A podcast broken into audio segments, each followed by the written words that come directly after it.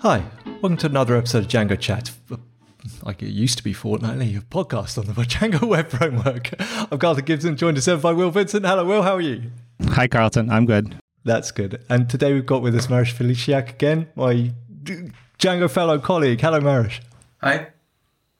Nice to be here. Thank you for coming on. We ostensibly we're going to talk about Django 4.2 and maybe 5.0 and I don't know other things like that. Um, because 4.2 is in pre-release. Can you tell us all about that now? Yeah, so we released 4.2 that's two weeks ago. Uh, 4.2 is one of a long-term support release. So uh, with extended support until April 2026, so more than three three more years. Uh, the final release should be issued in uh, early April this year. So now is the best time to, to, to check new features, uh, to start testing, to choose your personal favorites, and see all good all uh, Django 4.2 goodies that we have and that we prepare for our users. You, I like that you've stated that with sort of under, nice understatement there. It's a good time. It's like absolutely morally obligatory that you run your test suite against Django 4.2. Is you know, come on, guys, help us. What's a test suite? Yeah. What's a test suite? If you have a test suite, if you have CI, right? So if you're if you're sitting there at, at your work and you're like, we've got a test suite and we run it on every commit and everything, then if you could run that as well against Django 4.2, then that would tell us that would help us find find the bugs, right? Because there's guaranteed to be bugs. And what we don't really want is the day after the final release for you to open a, the first ticket on um, the Django Trac saying, "Oh, I found a bug in 4.2." It's like we had months for this. And as for now, we don't have any open release blockers for uh, Django 4.2. We already fixed all of them that were reported at the beginning after releasing the alpha release. So we are waiting for a new one. Okay. So, Carlton, I, you and I t- talk all the time. Mariusz, what are your thoughts on what, what's a good like? What do you see in the Django landscape as like good CI? Like, what are the options that you see, and is there anyone that? I mean, I know you spend all your time fellowing, but like, what's your what's your take on CI and best practices? Because you know, Carlton and I just talk to each other all the time. If you take into account my uh, uh, open source work, then probably uh, GitHub Actions are now the best options to to to start uh, with testing your apps or your third-party packages uh, or any code that you uh, are already working on. Uh, if you have more complicated CI, then we are, for example, using Jenkins uh, in Django, but there are there are plenty of options. The, the, I would say that the GitHub Actions are currently the, the, the easiest to start. Okay, that's my my or sense. if you're using Git, GitLab's got it built in as well, right? So it's like it's not just so much that it's GitHub Actions; it's the one that's already in whatever you're using. Just use that. Right. Just use something. I think because um, Circle CI, I think a couple weeks ago there was another. I mean, that's one of the kind of older. I think it's still around, but it's had some issues, and there was this security incident, and um, yeah. But my sense is GitHub, GitHub or GitLab Lab Actions is kind of the default most people use these days. I just want to confirm. For me, it's got to be difficult if you're Circle CI, right? Because they were great and they were one of the options, and they were they were awesome. And I, uh, I mean, so Mariusz is a hero. He runs the um, the um, Django Jenkins and keeps it stood up. But I remember using Jenkins, eh, and then Circle CI came along. It was like, ah, this is a breath of fresh air. Uh, And so I have a you know little sweet spot there for for the these was my first taste of hosted CI, and it was a lovely thing. But then GitHub come along with their you know basically quite quite generously generally generously hosting. It's got to be difficult if you're them, I would imagine. I don't have much experience with Circle CI, but I would say that the, the power of Jenkins is as similar to the power of Django, that there are a lot of third party packages and plugins that you can use for almost everything. Right? Yeah. Yeah. Yeah. It's it's tough with the the consolidation just sort of makes sense in a way, but when you have yeah, GitHub, GitLab, just being like, oh, your your whole product is a feature, and we'll just make it, you know, more or less free.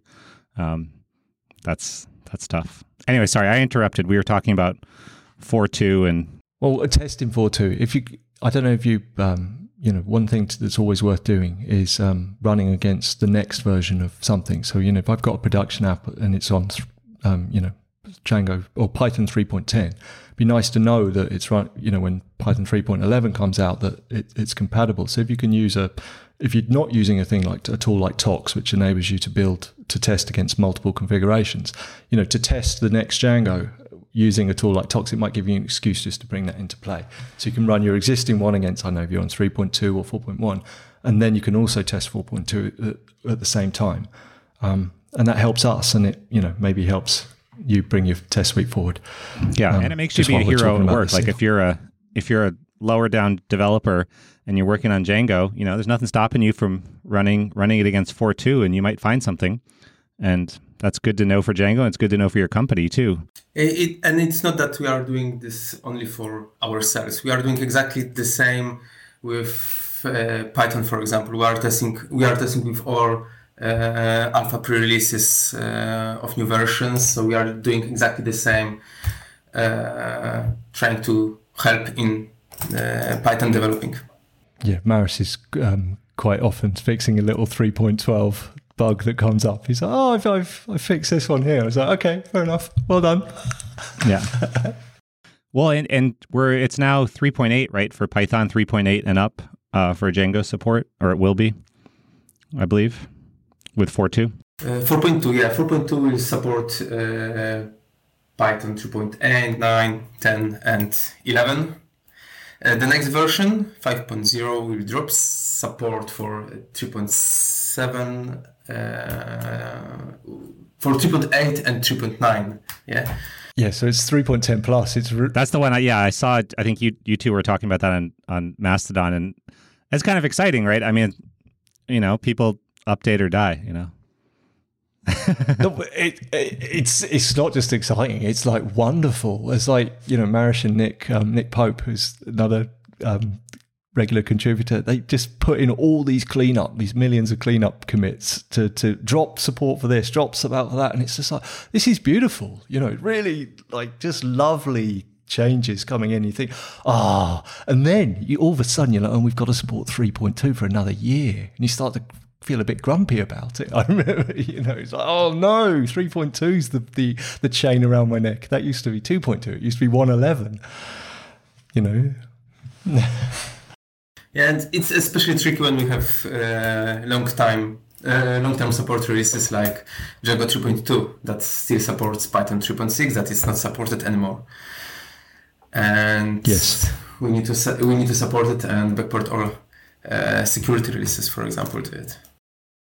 Um, so can I just get you, your thoughts on the um, so Python has gone to this yearly support yearly release cycle. So there's a new version of Python every year. So 3.11 this year, 3.12 or 3.12 will be this year, and then you know 3.13 the year after. And what that means with the long term support was we're still supporting 3.6. So we're currently supporting 3.6, 3.7, 3.8, 3.9, 3.10, 3.11. We'll be supporting 3.12 come October. Ah, like this is. Yeah, it's what's your thought on that? Right. It would it would be easier if uh, when we have when we have a new Python version per two years, for example, much easier. And especially with our policy when we are dropping support for uh, Python versions only uh, after uh, the LTS, uh, LTS releases. So we will not uh, drop support for any new Python versions in 5.1, 5.2. 6.0 will be the next version will su- drop support for uh, any Python version. So yeah. So when 5.0 is released, it looks like it doesn't support very many. It's only 3.10, 3.11 or well, but probably 3.12 by the time it's actually released. So it'll support only three versions. But within its lifetime, all of a sudden there'll be two more, and then the the, the 5.2 release will end up supporting five versions of Python again, which is quite a lot. Five or six, maybe.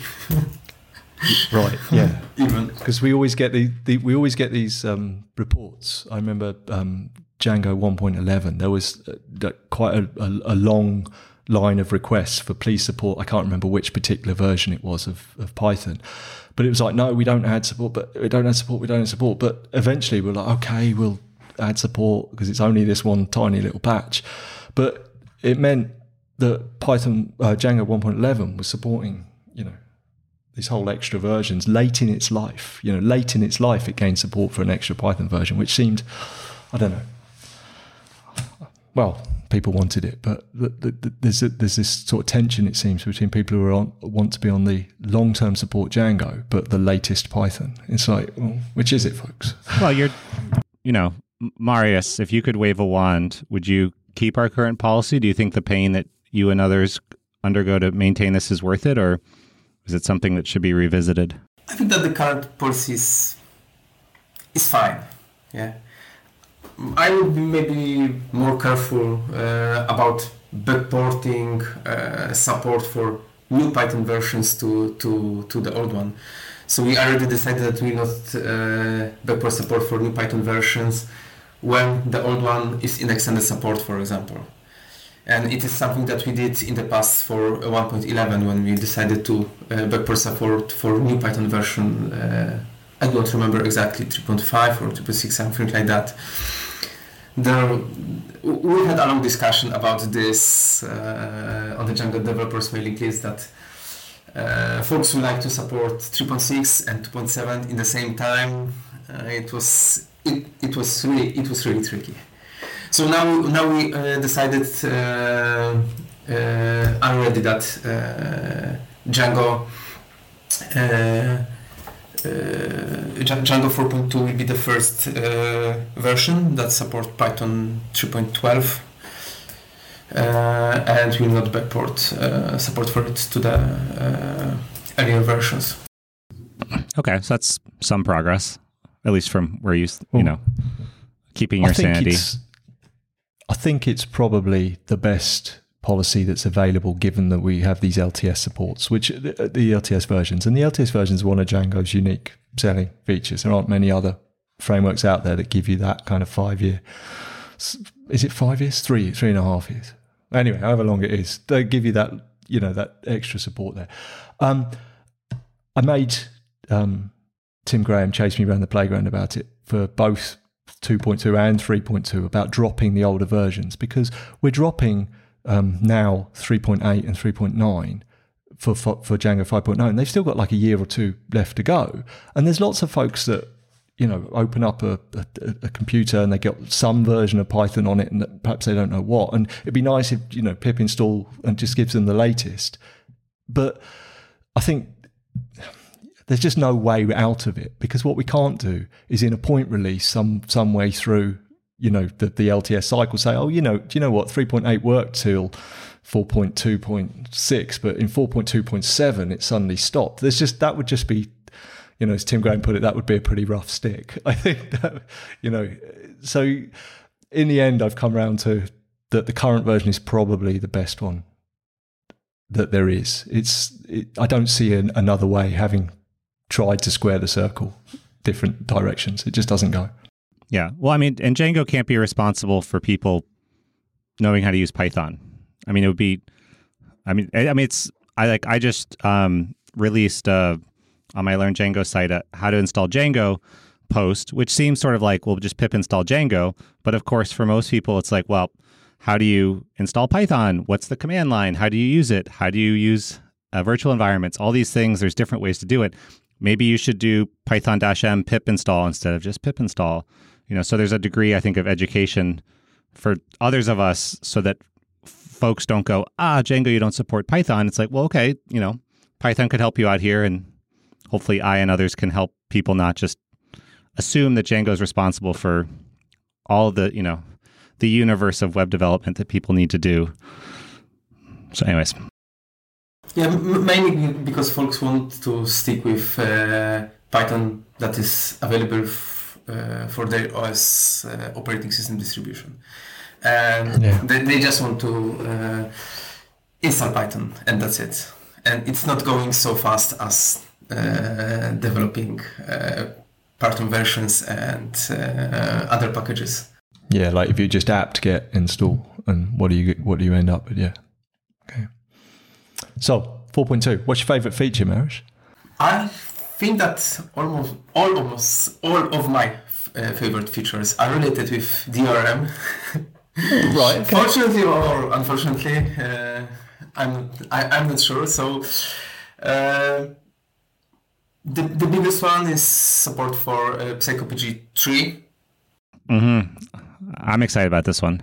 Uh, it's it's called Psycopg three, but it's totally different implementation of uh, Python uh, of uh, mm, Postgres adapter uh, for Python.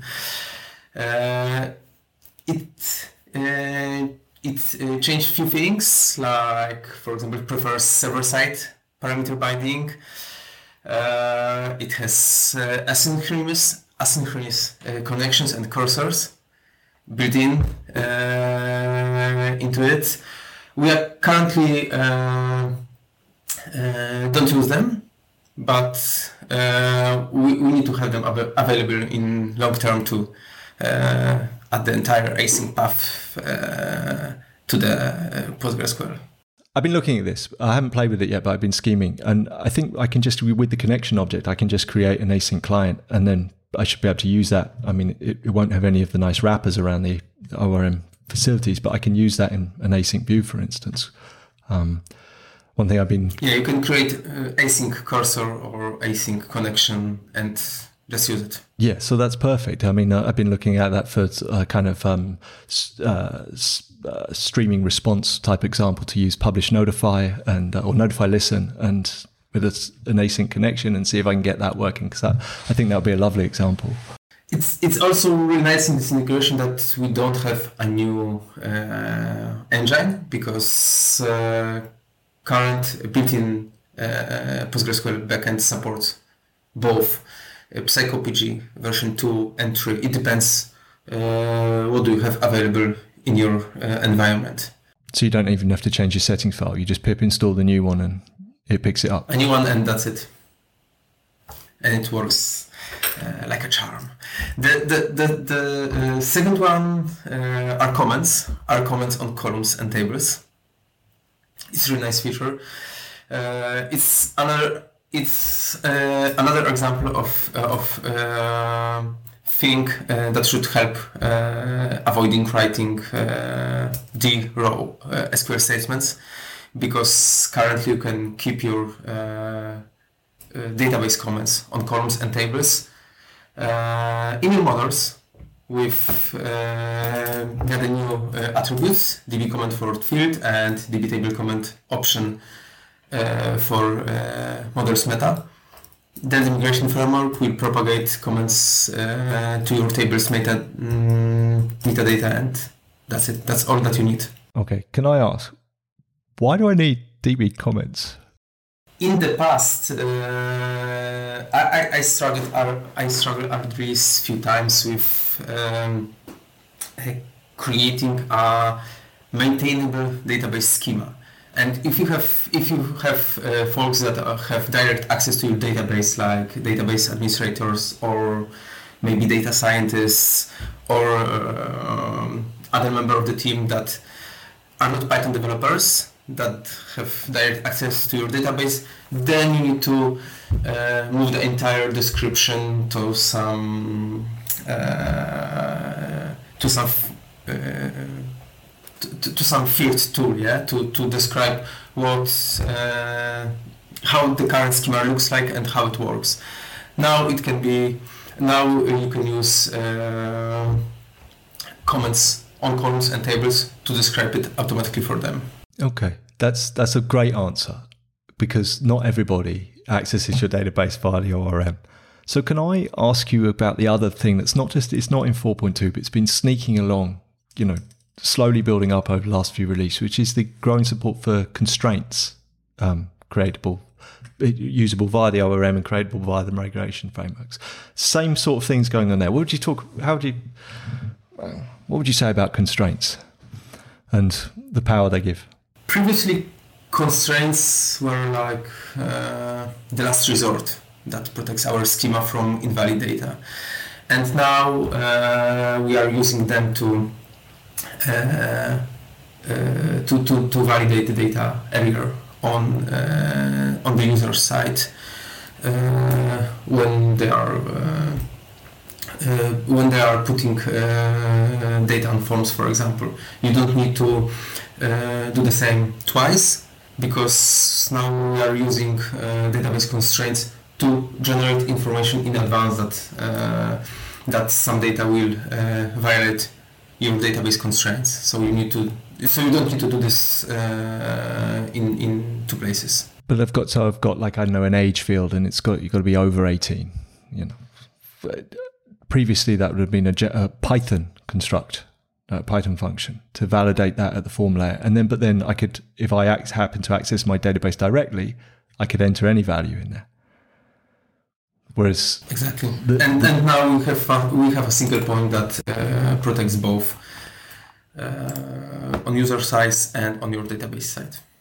And there was something about migrating um, old constraints. Was it um, unique together constraints. Are, they being migrated automatically or do i need to take if i've got an old unique together um, meta value on my model do i need to replace that with the new um, unique constraint? Uh, so uh, all constraints defined uh, in meta constraints are uh, propagated uh, are propagated automatically to, to your database via the migration framework. Okay and were we getting rid of index? There was something indexes on the fields. Were they go, they going? I remember seeing something go past here. Yeah, they are also going automatically to your database. Um, some databases are mixing indexes and constraints, so uh, sometimes you cannot create constraint, but you in the same time you can create index uh, on on on. Uh, mm, in, in, in, in some cases, like for example, unique constraints, partially unique constraints, or unique constraints with some uh, where conditions. In some databases, you cannot create unique constraints with where condition, but you can create a unique index, for example, with where condition. So Django, Django will do this for you and uh, decide which one uh, should be created uh, on the database side. This is all re- relevant to me in that I've had a number of uh, my readers who are beginners ask like what is the django orm and i've been going deeper and deeper and deeper and trying to explain. And it's just like there's so many things you didn't think about that you need to think about except that django handles it for you. And it's almost endlessly deep. This this is why because mariusz carlton and, and you know contributors are doing all this hard work. And so even if you don't know what what we just said it's more or less handled for you i did want to ask do you have another question? I was going to ask kind of lighter note. You know, I know that the admin is getting um, the light dark mode just in terms of things people will see when they open up and play around with Django, right? That's something um, that's kind of cool, right? Like the admin has been getting more JavaScript over time, and um, I don't know. Is that okay to put that in there, Carlton, or you still want yeah, to ask about? No, no, no, Karen. No, it also means that I'm going to have to update all my screenshots for the 4.2 book updates and tutorials, which is okay. But, you know, whenever the admin changes, that's always the one where I'm like, okay, now I really have to re redo everything, all my no, screenshots because the admin changes. Surely you only need one screenshot show, and the admin you can toggle to dark. Look, and then you no, no, no, because every because because every picture on the admin will have the toggle somewhere, and and it will bug me if I'm showing something that clearly doesn't have that toggle. Right? Yeah. It's the little things. It's like polishing the inside of drawers, you know? So like when I see other people's books and tutorials and I understand why and they don't have exactly the right screenshots, I'm like anyways. No, not that it's about be, me, but you, you should no. Uh, let's make it about you. You should become a um, UI testing um, expert. Like you should do like this playwright thing that Microsoft chucked out. That's a bit like Selenium. You should sc- totally script all your screenshotting for your whole. Well, you know what? I've sorry. So just to since you asked about me, I've I've been getting lots of great feedback about my books, and I find I so when I wrote my books initially, I was like, all these books are so deep in the weeds and all the details, and I'm just going to kind of show you how to do stuff, and then you can go read the docs. And I just get I, now I find myself filling in all the rest of it because everyone's like, wait, but why, why does this do that? Why does this do this? Why does this do this? And it's, you know, I'm, I'm becoming sort of the thing I didn't want to be, but I'm like, I want to have like a whole like second half of the book that's like, you don't need to know this, but if you kind of want to know how this all works, like, here's why. This, this is why you should have a web version so there can be a toggle for depth or a slider for depth. And you can start with shadow oh and then you have a little slider. And as you slide it along, more paragraphs can appear. Of superfluous. Yeah, I just be like, just, just, just, just blink twice when you want me to stop going deeper and deeper on the explanations. Um, anyways, and you know, okay, invariably it just means it just means like finding a link to the docs somewhere, but then you know, internalizing the docs. Um, anyway, sorry admin, Mariusz. Yeah, the, the, despite the latent uh, dark uh, core team for admin, which is not uh, an accessibility improvement per se.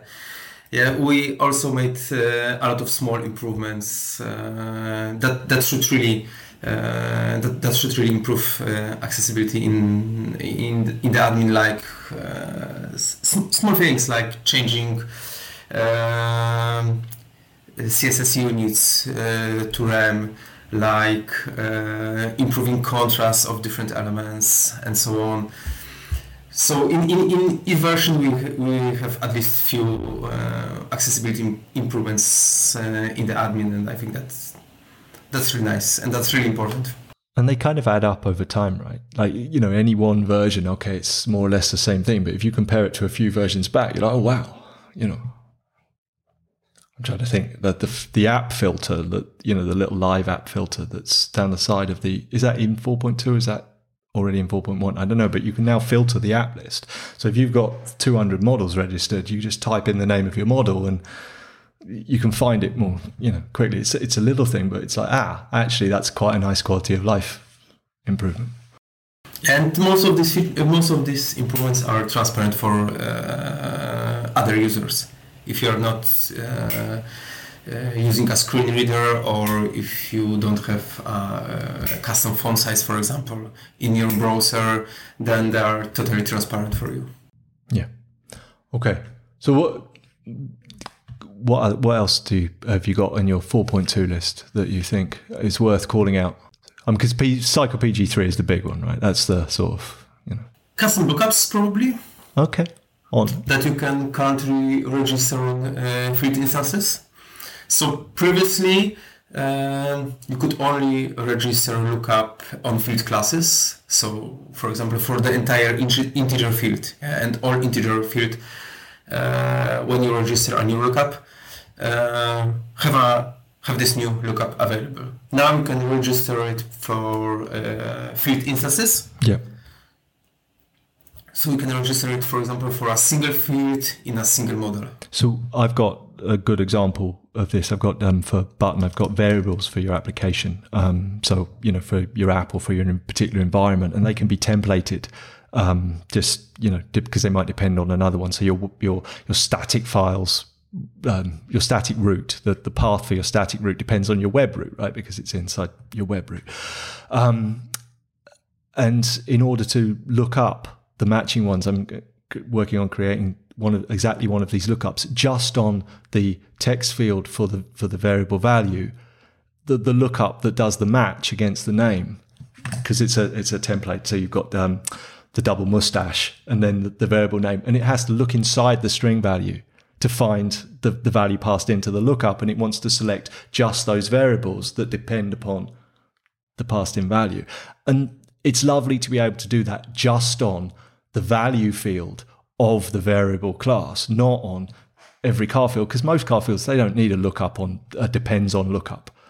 But what a lovely um, API it gives me because it gives me variable.objects.filter depends, you know, um, text uh, value depends on. And then the class goes in and it reads, it, expresses the domain object of my, uh, the domain logic of my model as it's, as I'm writing it. It's like, yes, this is, this is just a lovely addition. It's everything depends how uh, fluent you are with the uh, lookup API if you if you know how it works, then you can uh, these custom lookups uh, to create uh, massive shortcuts. Yeah. Uh, to, to, to create things that uh, will uh, reduce complexity of your filters uh, significantly. Uh, a simple example: you have a model with I know price and um, uh, and taxes. Mm-hmm. So so you have a value and taxes. You can you can create uh, now you can create lookup that uh, will be called total value for example and automatically add tax to value and uh, search by this without creating an annotation without uh, calling function uh, everything depends how fluent you are with with the model lookup basically it has only one uh, uh, really important thing, one really important method that is called uh, as SQL, and then you can do anything you want inside it. I would say they're a bit clunky though to write. Like they're, don't you? You, you, you can you can release existing uh, database functions, for example, for, for that. So inside SQL, you can call I know concat uh, database function, uh, pass two fields, uh, compile it and return uh, SQL endpoints and uh, parameters from it. So when you when you start to, to, to play with this, uh, th- then you can see that it's really powerful. Yes, but it is. I think what would I say? Not clunk, clunky is not the right word. It's a bit scary when you first open it up and start having a look. This as uh, this R, RHS, LHS, right hand side, left hand side stuff. What's going on there? Uh, how would you advise? I guess my question is, how would you advise learning that? Like, what's your sort of route in for that for people who aren't necessarily so familiar with the ORM? Read the docs, Carlton. Read the docs. Read, no, but this is the thing. I don't think the docs are that explanatory. and start from s- small from uh, small things. Uh, and also, uh, I, I will start from checking how the uh, built-in lookups looks like. yeah. In, in many cases, uh, they are uh, having only f- only few lines.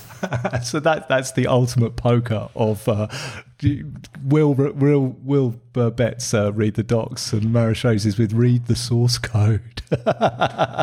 yeah.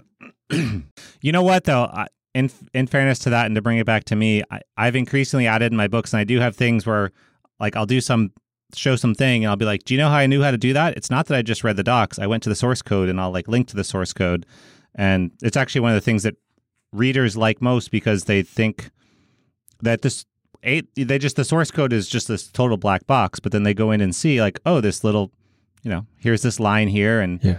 you know and just even navigating it right like i usually advise like like it's something as simple as um like if you're updating if you're doing your authentication flow and you want to update the templates for password reset and password confirm like how do you find that well you just you know take a couple word snippet type it into github and um anyway so i'm trying Yeah, to do my part to get people to not be so scared about it because especially stuff like that it's like it's window dressing but there's this like whoa it's like i don't need to know how django itself is structured to go in and tweak something i can just kind of navigate it like any other code base I mean, and see the results right away I had the same phenomenon with um, Django REST framework for many years. It's like people would at some point reach. They'd, they'd be like, "Can you, can we subclass, can, or can we add a hook so that we can subclass this generic view to do something very, very slightly different to the generic view that Django REST framework ships?"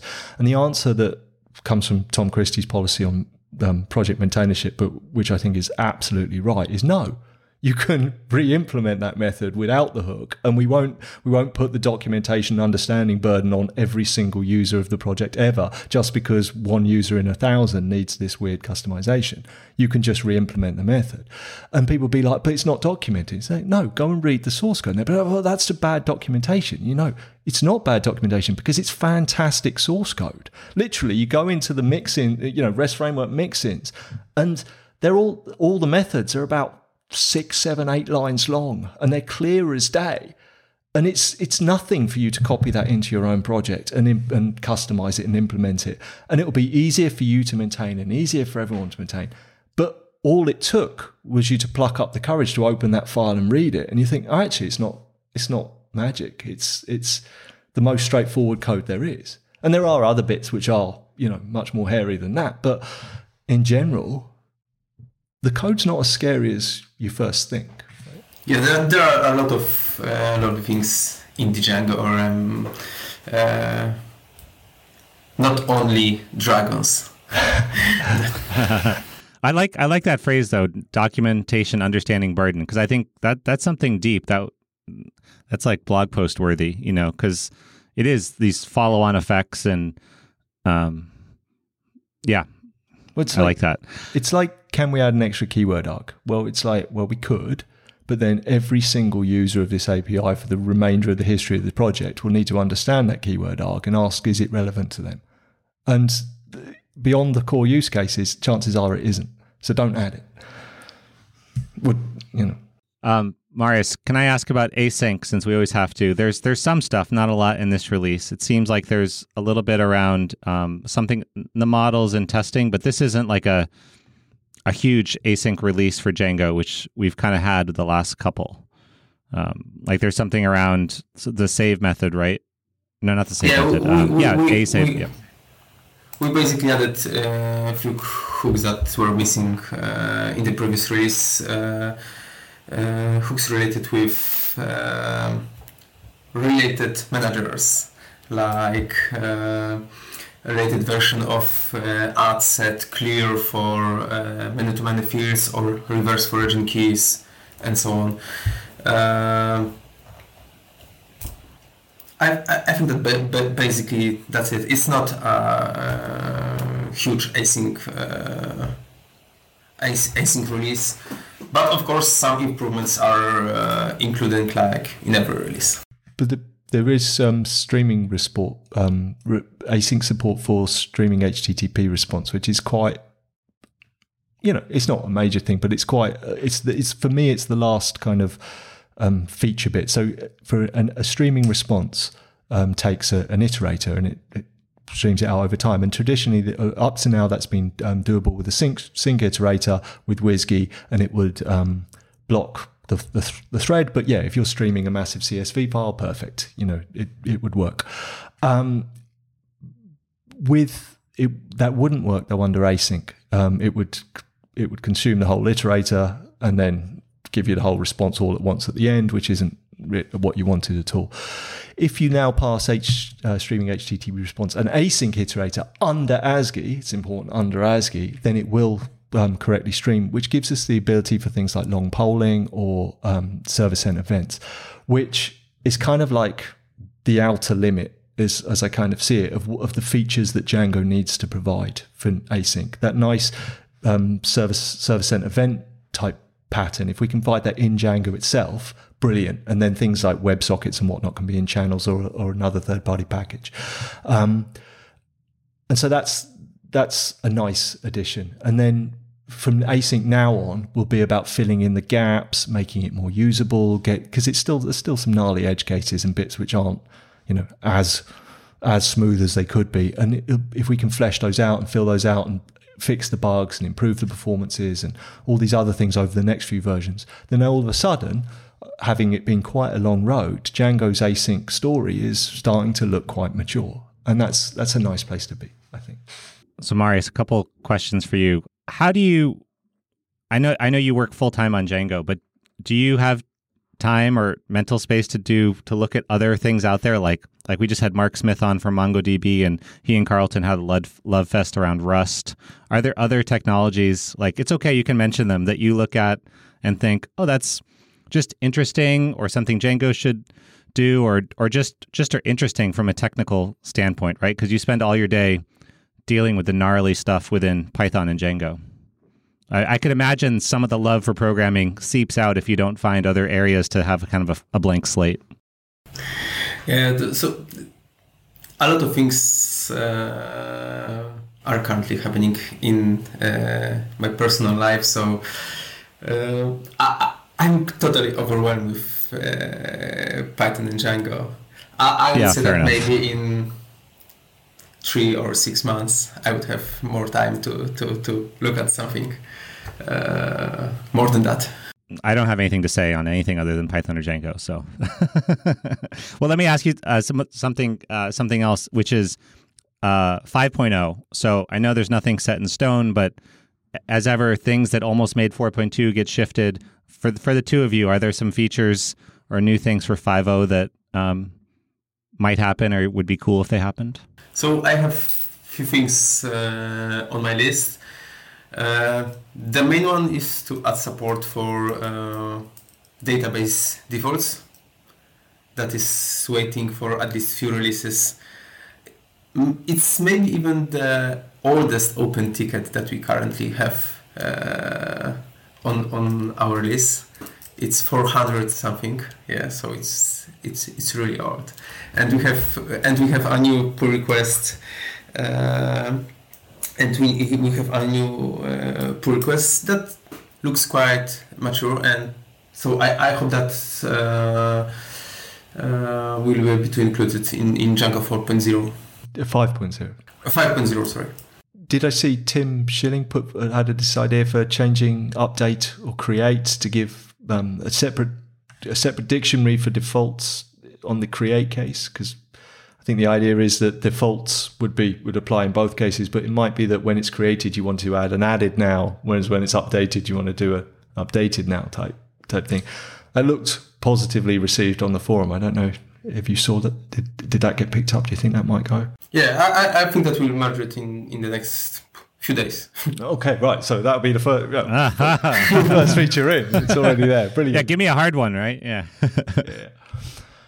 The one I, I want to, I- I've got on my post fellowing um, list to um, move forward with a um, PR on um, adjusting the uh, request object to handle uh, non post data, non form data. So the the one the, the first phase of that will be to um, handle JSON data. So if you post JSON data, you can be able to access that as request.data and it'll come out passed as you know a dictionary rather than having to. And that's not a big step but that's been on the back burner. It's been you know i think the the original issue for that was something like 13 years ago and it just has sort of not happened and not happened and not happened. And so uh, the, the my goal is to get that first step in and then perhaps for the google summer of code maybe or you know over, over the 5.2 cycle have that um, configurable request parsers so you could you know have YAML or I don't know cuddles the new the new format everyone's using or message pack parsers or whatever. But you wouldn't, Django, I don't think would provide those itself, but it'd be nice to be able to have content type aware request body parsing in, in Django itself, because that's something that REST framework added um, separately before. Can we uh, talk publicly? So you have a you have an end date, right, Carlton? Just in terms of the transition and like like I'm not on the board anymore, so I'm not privy no, to all the so my, you know what's my happening. plan is to step down at um, on the, the, the end of March, at the end of um, um, the first quarter. Um, so hopefully the, the call for new fellows will go out this quarter. Um, but I know Mariusz would be fine if you know he has to hold the fort by himself for a little while. Um, I always joke that he feels that he's like that anyway. Um, but yeah, my, my plan is to step back the end of this first quarter. I have said that, you know, if, if there's a need for mentoring or whatever, I could be around. But, you know, again, Mariusz is perfectly capable of that. But what I don't want to, what I, when I said that, what I don't want to do is just walk away and leave a vacuum. If there's a need for a, a transitional period, I'm happy to do that. But basically, I think it would be good for me to step down. I've been doing it a long time and now my head's sort of turning away. It's like, oh, actually, I need to, I need to draw a line rather than drag it out. Um, because what I, I will need to do the first month is I'll just need to turn off the notifications for Django Django. Not that I'm disappearing, not that I'm stepping away, but I can't, fo- I won't be able to follow the notifications in the way I have been as fellow because that's that's sort of soul consuming, um, and that's fine. But uh, I need, I'm going to take you know a month and say no, I'm not going to look at you know if someone at mentions me, that's a different thing, but. Um, I'm not going to watch every So just, notification just yeah, that just happens. at Carlton on every every feature. Yeah, every PR. to- Yeah, no, but that's fine. I want to stay. You know, I'm not leaving Django by any stretch of the imagination. Django is, uh, you know, he, he's just a massive part of my life, a massive part of my career. I'm still going to hang around. I'm still going to be contributing. I'm just not going to be a fellow. And we we talked about this when we interviewed Tim Graham way back in the early days of this podcast. I mean, because it's not the first transition, won't be the last, right? So this is a question I should know this maybe, but so the fel- there's a fellowship committee. It's on the website. Do they do they ask you, are they going to ask you mariusz your thoughts if they have finalists or do they just decide like if they get a list of people and it comes down to a couple i, ho- I mean I, I, I would, I'm not sure. I don't know how. I'm, I'm sure your input will be in there i guess you haven't done it before but well well carlton you i know you were extremely excited when mariusz came on board i don't know if you were Oh no, formally Mariusz involved was- with that but No, no, no, I wasn't. I didn't know about it until I saw the announcement. And Mar- but Mariusz was like literally the perfect candidate. Um, Tim was stepping back, and I could handle most of the framework, like no problem. But those ORM tickets, I'm not. You know, I'm still not. Even five years later, uh, you know, the expert in that area. I mean, you know, I can. I can find my way around there now much more happily than I could before, but I'm still not like, oh yeah, I'm going to do this for every database and blah blah blah. Whereas Mariusz is like, bam, oh, ORM expert. And when it was announced that Mariusz was taking over, all my concerns about Tim stepping back just disappeared. It was like, yes, Mariusz was actually the perfect candidate at that time. So I'm still excited that it was him. No, no, no. I mean, well I'm so so, so mariusz you know if, absolutely since you'll straightforward. you'll be the you'll be the i guess the senior fellow either way. What He's always like what are the areas well okay. Like what would on, you what would you mariusz say to someone who's considering um applying for it? You know because if somebody's thinking about it, they might be listening to the podcast like what are you know what would be different than what carlton's doing for example right? Because everyone comes in with different interests and different areas of expertise. Like and what would you you know what would you be happy to have someone else handle that you're currently handling Yeah, I, I would recommend to apply. So uh, we need, we need candidates, and uh, I hope that we'll have uh, more than few to to uh, to pick up uh, the, the the perfect mind. I, I don't have anyone uh, specific in my mind currently. I would be happy to to uh, have a candidate with areas that I'm not extremely comfortable with, like I know uh, JS, CSS, and and so on. But at, at least uh, for the last few weeks, I'm trying to move out of my comfort zone and uh, triage tickets that I'm that I was not really uh, happy to, to, to, to triage a few months ago, and I tried to, to, to push them uh, to, to, to, to the carton box. So cur- cur- cur- currently I'm trying to triage whatever I can and to review uh, whatever I, I can. Uh, but yeah, I, I- I think that we have uh, maybe a few weeks with a single fellow. So uh, Django should survive without without any issues. It would be fun. That, that's a good point, though, that you're c- constant. I mean, Carlton has said this, but you know, constantly learning in the fellow's role, just because the scope is is so large. So even though you come in with a particular area of expertise, it's not like you're only doing ORM tickets for years and years, right? There's all these areas, and somebody needs to handle it, and so there's opportunity to learn. You know, just just to sell the position a little bit to someone. You know, I mean, it sounds it's it's a phenomenal learning exercise. There there isn't a bit of Django's code base now that, that I don't think, yeah, I know my way around that. Like, yeah, there's still the gnarly bits of the ORM that will always be difficult, but I think they're even difficult for Mariusz, if I'm honest. Um, and there's no way I had that knowledge when I started. You know, I was, but what did I do? I did what I tell new contributors to do now. I sat down with a ticket and I opened, you know, I looked at the ticket and I try read the ticket, and it's still the same now. I try and understand it, and I okay, I open the thing. Where is it in the code? Can I reproduce it? Can I put a breakpoint in there and see what's happening at a particular bit of code? Can I, you know, put an, a, a raise in a test case and see if I can get an exception somewhere? Okay, explore and you know when you first start off yeah wow it's i think it's intimidating you know oh god this bit I, i've never looked in i don't know i don't know my way around there what am i going to do well you're just going to dig in get your hands dirty right it's fun Um, Yeah, so new, new fellow will learn new things each day, like we did in the past. We're coming up on time a little bit. Are there other things you wanted to mention, Mariusz, or we should we should ask you or discuss? I mean, four the four four two is the big one, which we've talked about, and people should run the tests. And Yeah, 4.2 is the big one. Uh, the new Google Summer of Code is coming, so uh, Mm.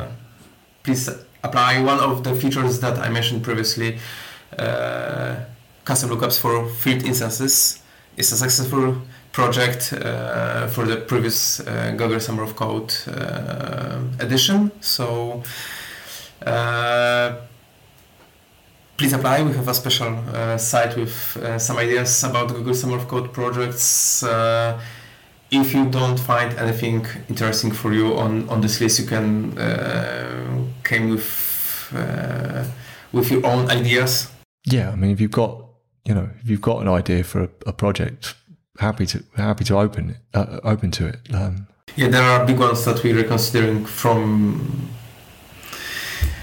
uh, many years, like uh, built-in two-factor authorization or, and so on.